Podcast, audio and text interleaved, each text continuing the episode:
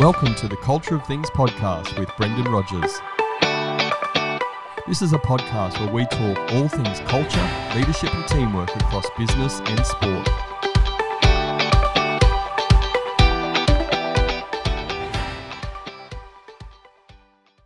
Hello, everybody. I'm Brendan Rogers, the host of the Culture of Things podcast, and this is episode eight. Today I'm speaking with Bernie Kelly. Bernie's an experienced executive who has led turnaround and transformation periods in logistics, consumer products, and food and beverages. He's a strategist and mentor to leaders in health and age services, medtech, professional services, and supply chain. Bernie has worked for brands such as Kimberly Clark, Golden Circle, Diageo, Johnson & Johnson, and both the private and public health systems. He has worked with approximately 100 leadership teams across Australia, New Zealand, and Asia, and he's known for setting up people, particularly leaders and leadership teams, for success. The focus of our conversation today is understanding the four practices of change fit leadership teams, which is also the title of his new book, which is due for release in June this year. Bernie, welcome to the Culture of Things podcast. Thanks a lot, Brendan. Really looking forward to chatting today. Bernie, I've been through the formalities of, of what you've done and, and who you've been involved in. How about you tell us in your own words a little bit about your journey and where that's brought you to today? My journey to date has really been a learning and a sharing journey.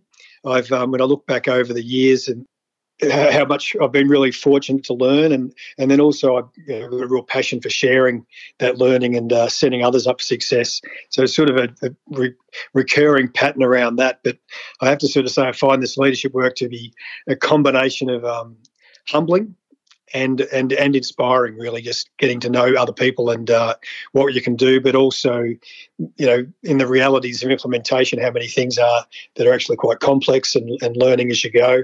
It's always you know keeping that learner that learner humble mind is um, part been a part of my journey. Mate, and I have to say the the experiences we've had, and, and I we haven't known each other a long time, maybe about six months or so, but I, I see that in every interaction. You know, your your ability to to be vulnerable and wanting to learn, and and even I think occasionally you send me a note about some stuff and say, you know, hey, my learning is or my reflection is this. So you're really living and breathing that, mate. So well, well done on that.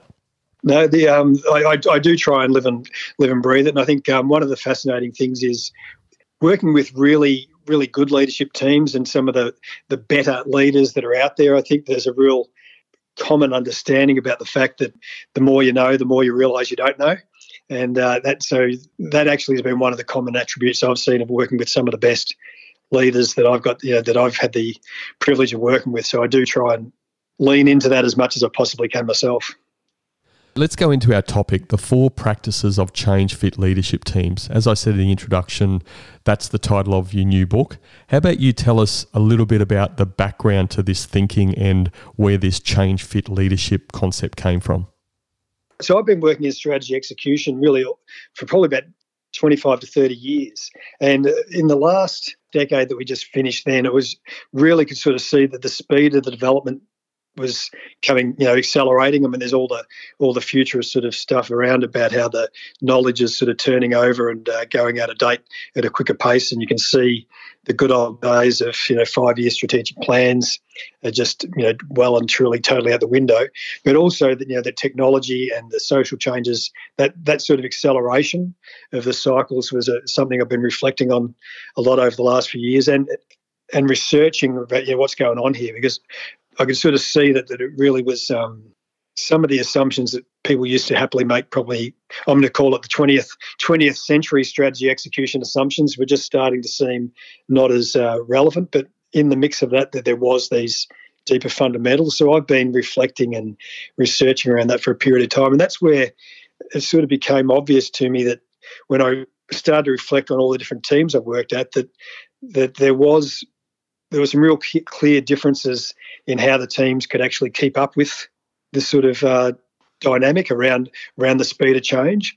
And it was from that that I started to, you know, I've been using for a number of years that parallel with the fitness, and then sort of digging into that around um, that there was practices that sort of teams that were able to adapt and uh, and anticipate and thrive more had these same sort of uh, practices going on in their work. How about you give us a an overview of the the model again? I've I've actually ordered the book. I'm not sure if you, you're aware of that. No, I, I have seen that. So thank you very much, mate. It's on um, in the pre-order file, and I'll actually be able to be distributing these in in June. So look, I appreciate that. Thank you, mate. And and look, I'm going to put this out there now, just so you're aware. So, like a, a, another mate of mine who's written a book and released it recently, I do expect a signed copy, even though I'm paying normal recommended retail price. I expect a signed copy. Yeah, I, will, I will promise you today, Brendan, you'll be getting a signed copy. No problem at all. Champion, mate. I look forward to it. So, get, getting back to the, the four practices of change fit leadership teams, how about which is which is in your book? How about yep. you give a bit of an overview of that that model, and then we'll break that down into its components. Yeah, so stepping before the four practices was actually the observation that um, that different teams had different levels of change fitness. So I actually I found that actually was um, there was lots of proven methods, proven principles, or there was some good strategies, and some teams just never actually followed through and made them happen, and and other teams are actually really really on that. So in the same way as and and that it was never really one factor, there was always multiple factors. So in the same way as with fitness, now, if you think about someone who's assessing your fitness, there's strength, there's flexibility, there's endurance, uh, you know, multiple factors going on the cardio.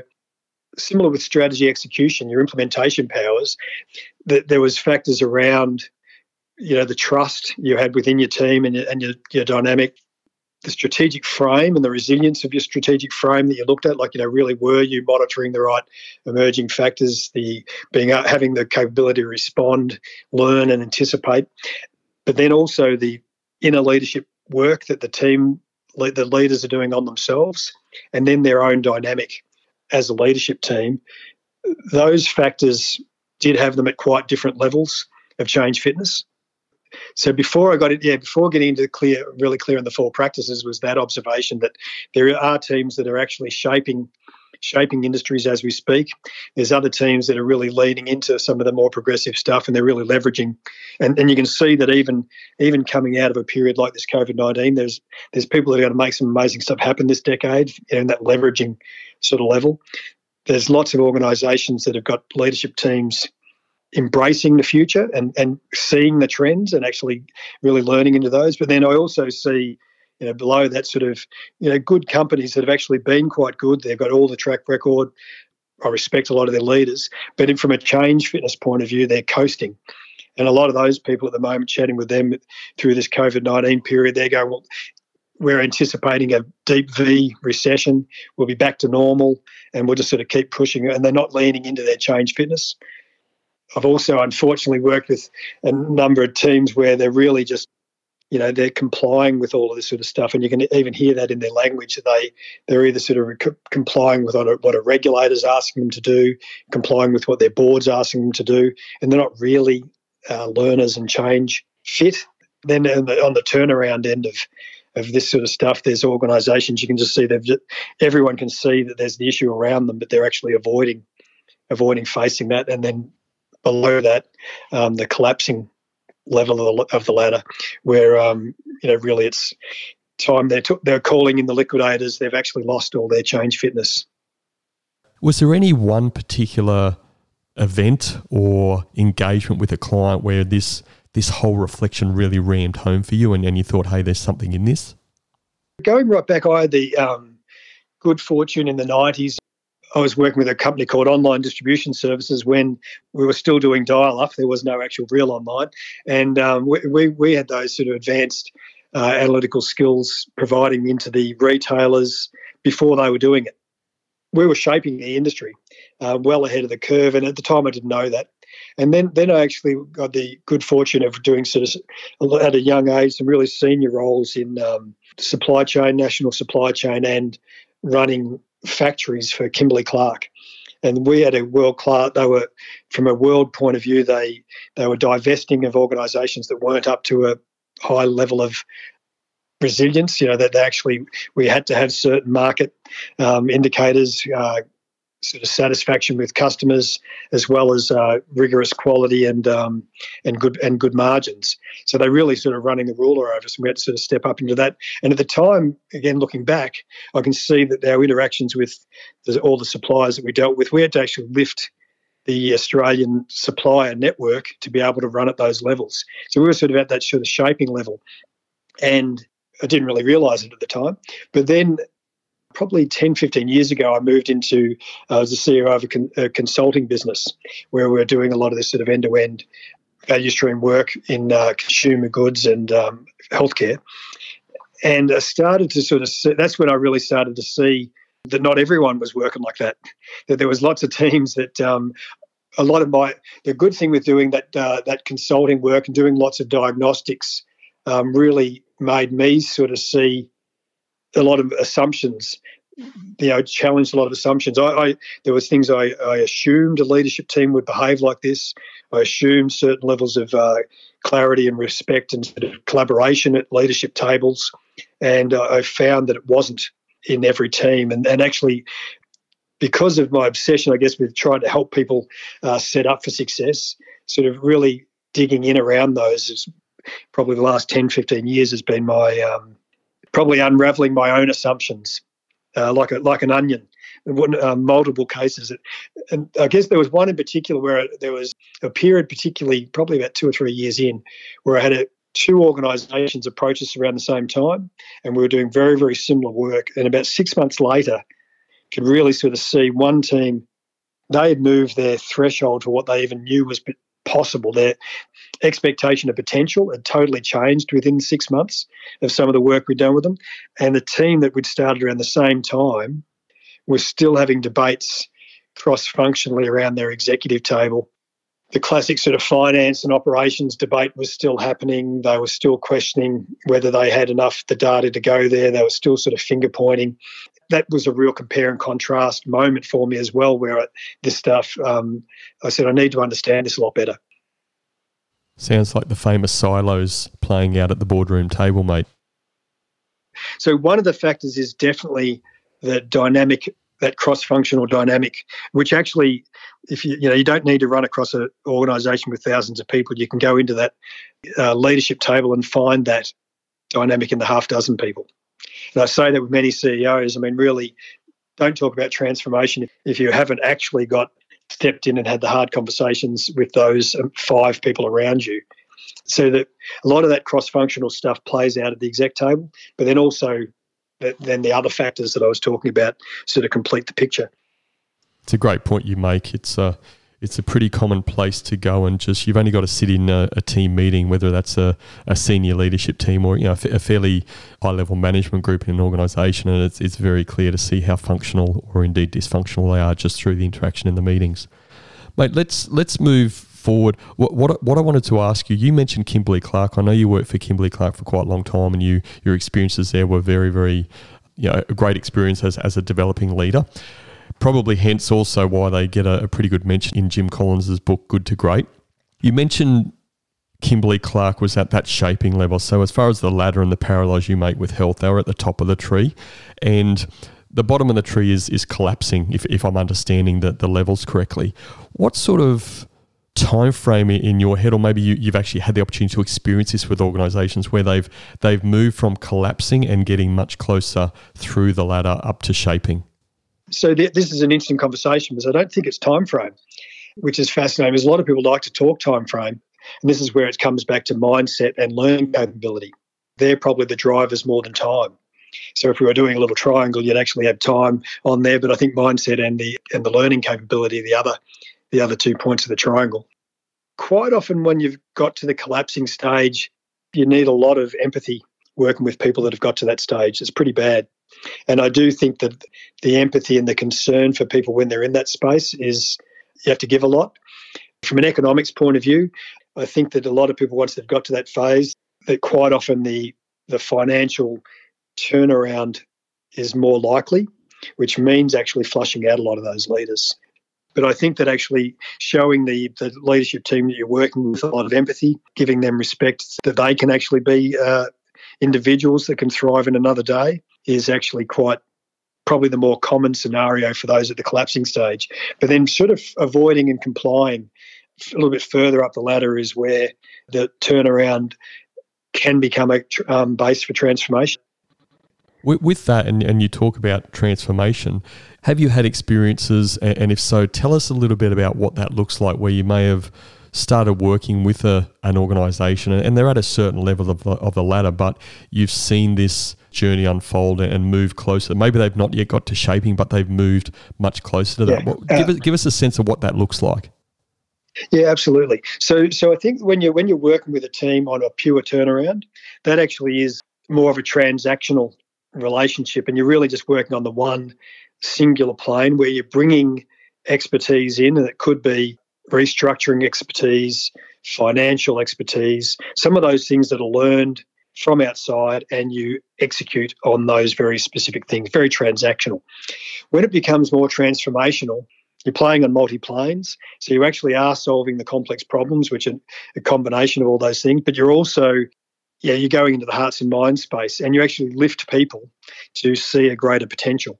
So no, so that that actually is the more leadership and more rewarding for both the people you're working with and the rewarding for yourself is actually on those transformational jobs. And where, where I think that becomes key is actually um, getting some work to happen. This is why I sort of obsess on the traction point because quite often we don't believe, and you can sort of see it even if you're you know bringing up kids or you're coaching kids in sport or in these sort of um, transformational business opportunities that quite often I don't believe I can go to that next level and getting in beside, and uh, this is what I love to do, getting in beside people and getting them to do some exercises where they're actually getting more and more confidence and belief in a different potential is the that that is the platform for the transformation. Getting them in health services and actually getting them to move from being reactive to believing in predictive analytics. 10, 15 years ago, we were at the forefront of that sort of stuff. And that, that actually was a real switch. You know, once they actually believed, we were able to sort of step forward through that massive pace. I was inv- involved in Golden Circle, uh, which was a real turnaround phase, probably early 2000s, where the for a whole heap of reasons, it was it was probably the first business I'd been in where we were actually disrupted from external factors. The board had around going on around them at the time. Being a cooperative, the investors were all of that age where they were rather than wanting to be growers anymore, they were at that age of wanting to retire and cash out a lot of the growing base was actually on the Sunshine Coast, and we all know that that actually is an amazing area to live. And but the back paddock of a of, of um, a lot of the growers was a greater greater way of um, making money for their children than um, than slaving it out being a supplier to a food processor. The factory hadn't been invested in; the overseas factories were invested in, and the retailers became were starting to become very good at analytics and sort of be able to sort of push back and squeeze margins a lot harder. And the transformation for us there was actually sort of seeing the end to end value chain and getting the growers and the factory to be able to work together. We'd, we'd had a very sort of silo view of the world where the factory were basically working away and buying pineapples, uh, as an example, buying pineapples um, at a tonnage rate, which actually incentivized the growers to make massively large pineapples. You know, that's a better yield for them. And they actually sort of we were actually getting things that were too big to put in a can, which actually made the factory have more waste. Being able to get that end to end picture really clear transformed that as a sort of a team across those um, previously held silos. And that, that opened up a new level of potential and uh, improved quality and improved cost effectiveness. Mate, my mind's gone off topic a little bit because I grew up in Brisbane, as you know, and, and these sort of times you were talking about when you're going through and, and you are heavily involved as a senior leader in that transformation. Myself and my family, we'd go to the Golden Circle factory. We'd go and yeah. buy some some cheap stuff, get our orange juices and our fruit and all that sort of stuff. And it was it just brought back such great memories. It's just fascinating and to me. You and I are sitting on this podcast having a bit of a chat about that. You mention it and it brings back my memories. we've yeah, yeah, we've known each other for longer than what we actually realise. yeah, that's absolutely. And it was an, an amazing business. And I think in so many ways it was hard facing the realities there for a lot of a lot of people so many reasons to be proud. They, you know, over the history, sort of, you know, post World War II through to that that period, so nearly nearly about fifty years of history they'd had, and so many reasons to be proud. But then, yeah, just those external factors hitting them all at once, and and that that actually gives me a lot of empathy for businesses with the impending challenges that are going to come post COVID nineteen. I think as well, like just because you've had your you know your good decades of great things doesn't mean you're not going to have some of those external uh, drivers hitting hard. When you go into a business, what are you looking for around the business to identify or give you some sort of picture on where this organization's at as far as that ladder you talk about, you know, the collapsing up to shaping side? Sometimes it's great to have the external external eyes. I think that is excellent. However, I've also witnessed where it's been done in a way that actually disempowers the leadership team, where they actually have you go into an organisation that's got multiple uh, external consulting reports on the bookshelf of the CEO or managing director or the board chair, you know, and, and it's just really disempowering because they no one ever owned those diagnostics, and therefore they're just paper. They're not actually something real. So I, I do have diagnostics that I utilise. I mean, coming from trust in the network, uh, and that and, and, actually sort of stakeholder trust is actually an important sort of part of the diagnostic or the vital signs of change fitness. And then sort of getting more into the strategic frame and, and understanding whether it actually has resilience built in, whether there is actually enough um, whether they're close to the detail of their business, both internally and externally. So internally, I mean, like you know, do they actually understand the leadership stuff and the leadership gaps, but also the management processes and technology.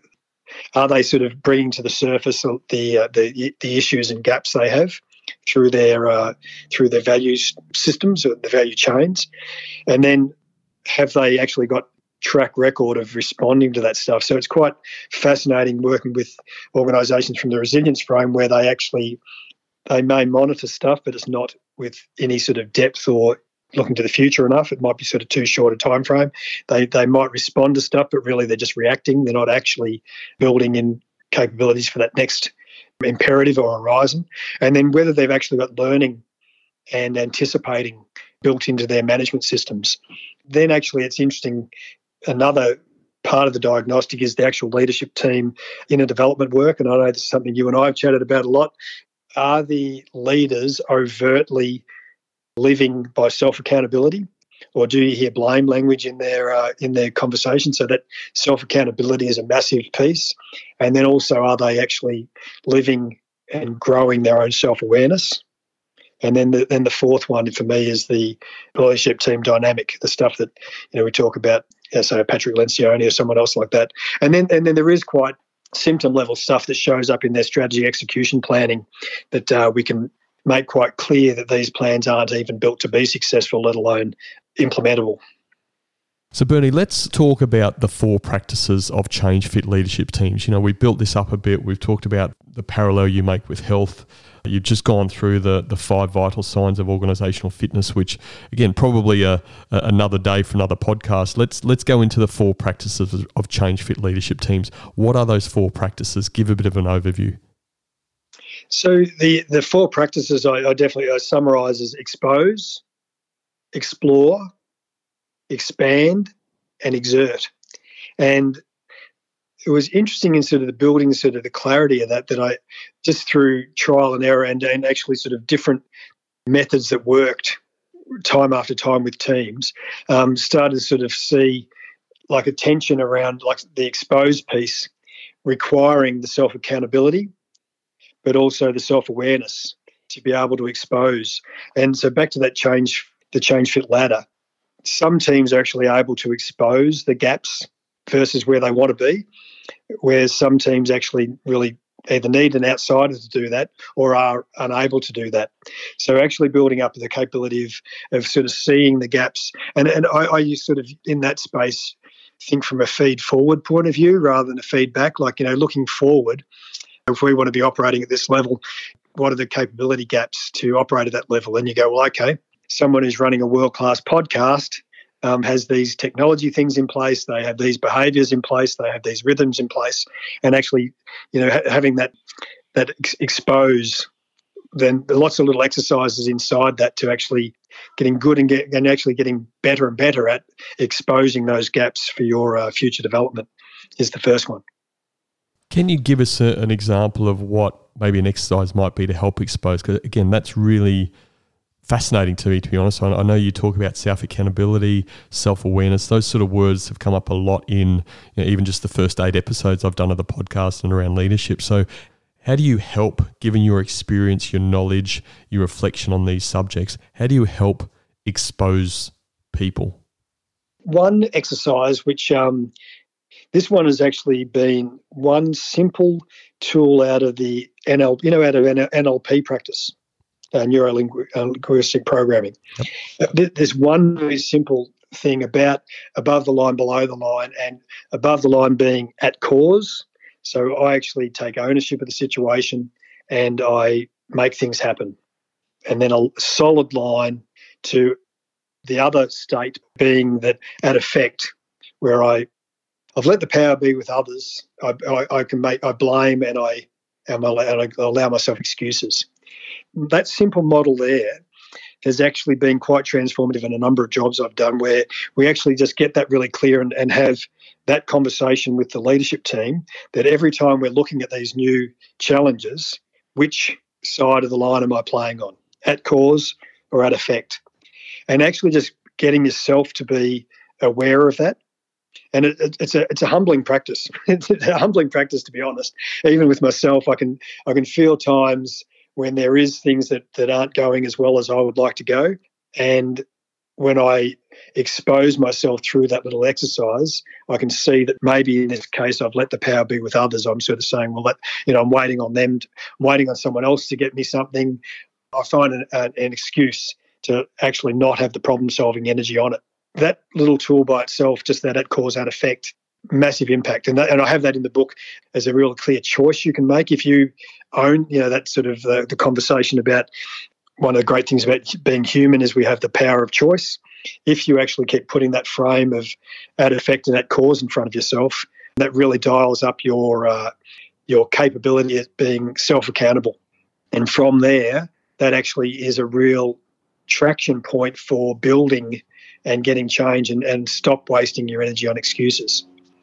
It's a really great perspective. And as you're talking, I, am sitting here thinking I, have often used the term victim mentality versus self-reliance yeah, yeah. mentality and that's that's what I'm hearing and the ability yep. to self but it goes back to your earlier point that you make you know the mindset of the leaders is really so powerful in in order to progress through this process if the mindset's not right then it's almost like you're, you're pushing, you know, dare I say it, shit uphill and it's coming back and hitting you in the face. They really have to be committed and have the right mindset about this. And, and as you say, the self awareness and self accountability and have the courage to go on that journey. One of the um, mentors that I had many years ago, sort of when I was sort of getting my head into this space, sort of said to me, like, you know, a lot of people sort of think about victims maybe lower lower levels in the hierarchy he said where he said I read the financial review and I can tell CEOs and board chairs that are at effect. And his point was that actually when you hear a leader of an organisation blaming the government, blaming the overseas competitors, blaming the you know your customer, blaming the tax system, uh, you know other things like that, that you know that they're not putting their energy into making the organisation better. And he said, I make sure that I pull my any investment out of companies as soon as the moment I hear a CEO that talks like that effect, uh, that is no longer a that's an early early sign that they're not going to be a good investment long term. I love that perspective. The leader is is the biggest risk for an organisation. They can be a powerful leader, uh, and somebody that really guides. But the, the risk side comes in if they're not, then you know the rest of the organisation goes downhill, and, and that can be from an investor perspective. So that the the function of that leadership team and how functional they are can really is is the, the foundation of a, a great a great organisation. And and why this is why this particular topic is so key, particularly you know as the world's evolving, is we're we're we're facing such complex problems that the solutions are not right in front of us so building this exercise around expose is actually holding the tension on those problems and that actually is where the exciting breakthroughs happen. So any anytime you've been involved in real breakthrough work is where the leadership team held the tension on the topic long enough. The human mind is amazing how if you actually leave a problem in front of it long enough it will just keep it'll keep coming back at it. And that particular thing of that cause that effect allows you to hold the tension in the in the in the problem solving when when it starts to get hard. Really comes back to the concept of leaders being able to have tough conversations, doesn't it? That you need to be able to talk through these things. And I, and I love what you just said around if it's not bought out, the mind keeps coming back to it. It's it's like that thing that keeps chipping away, chipping away, and and yeah, often yeah. It, often it comes out through some passive aggressive behaviour some sometime later, which is is the worst thing. And I know Lencioni and he uses the term artificial harmony a lot, and I love that that view. You know, there's this undercurrent underneath, and you've got to, in your terms, and and this four disciplines, expose that and yep. create the environments to talk about that. Only when you do that can you move forward. And so that that exposed practice really sort of comes out of that the self accountability, and, and it's interesting how the four practices do do integrate, and you can sort of go around the cycle building better and better sort of change fitness. But with the exposed one, the self accountability rather than being held to account, I hold myself to account is a massively different piece between transactional turnaround type of activities and, and that transfer transformation that we were speaking about before. Because if if you've got the leadership team to be self accountable and increasingly self aware, they are learning and driving, and it's and that actually is the the platform for so many other so many, so many other things in the transformation.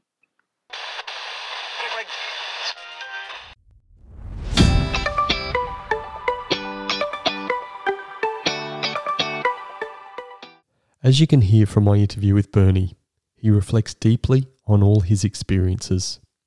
People like that often have so much to share, and there is so much we can learn from them. Bernie is no different. When I recorded this interview with Bernie, I said to him, Don't worry about how long we talk for. Given the subject matter and the amount of content you have to share, I may have to break this up into a two part episode. Well, that's exactly what happened. So these are my three key takeaways from part one of my chat with Bernie. My first key takeaway change fitness is just like physical fitness. It is a practice, it requires commitment and discipline. It's not about intellect, and it doesn't just magically happen. Just like physical fitness, there is no magic pill for change fitness. Teams must be deliberate about becoming change fit. My second key takeaway mindset and learning capability are the key drivers for change fitness. I asked Bernie about the amount of time it takes for teams to move through what he calls the change fit ladder from collapsing to shaping. He said that it isn't time bound. If the team's mindset and learning capability is right, they can move through the change fit ladder very quickly. There was a very powerful statement from Bernie that stood out for me around this. He said, Getting belief in a different potential is the platform for the transformation. My third key takeaway change fit leadership teams are critical to succeeding into the future. Bernie talked about the concept of at cause, where a leader or team takes ownership, versus at effect, where they blame and allow excuses. He mentioned how one of his mentors would make investment decisions around whether the leader is at cause or at effect. And if they're at cause, they wouldn't be putting their energy into making the organization better. So for him, it was an early sign that the organization isn't a great investment longer term. Change fit leadership teams don't make excuses, they take ownership. In summary, my three key takeaways are Change fitness is just like physical fitness. Mindset and learning capability are the key drivers for change fitness. Change fit leadership teams are critical to succeeding into the future. Bernie's contact details will be given at the end of part two. If you have any questions for Bernie or I, please contact me via email at brendan at brendanrogers.com.au. Next week, I look forward to bringing you part two of my conversation with Bernie as we dive into the other three practices of change fit leadership teams. Thank you for listening. Stay safe. Until next time. Thank you for listening to the Culture of Things podcast with Brendan Rogers. Please visit brendanrogers.com.au to access the show notes. If you love the Culture of Things podcast, please subscribe, rate, and give a review on Apple Podcasts. And remember, a healthy culture is your competitive advantage.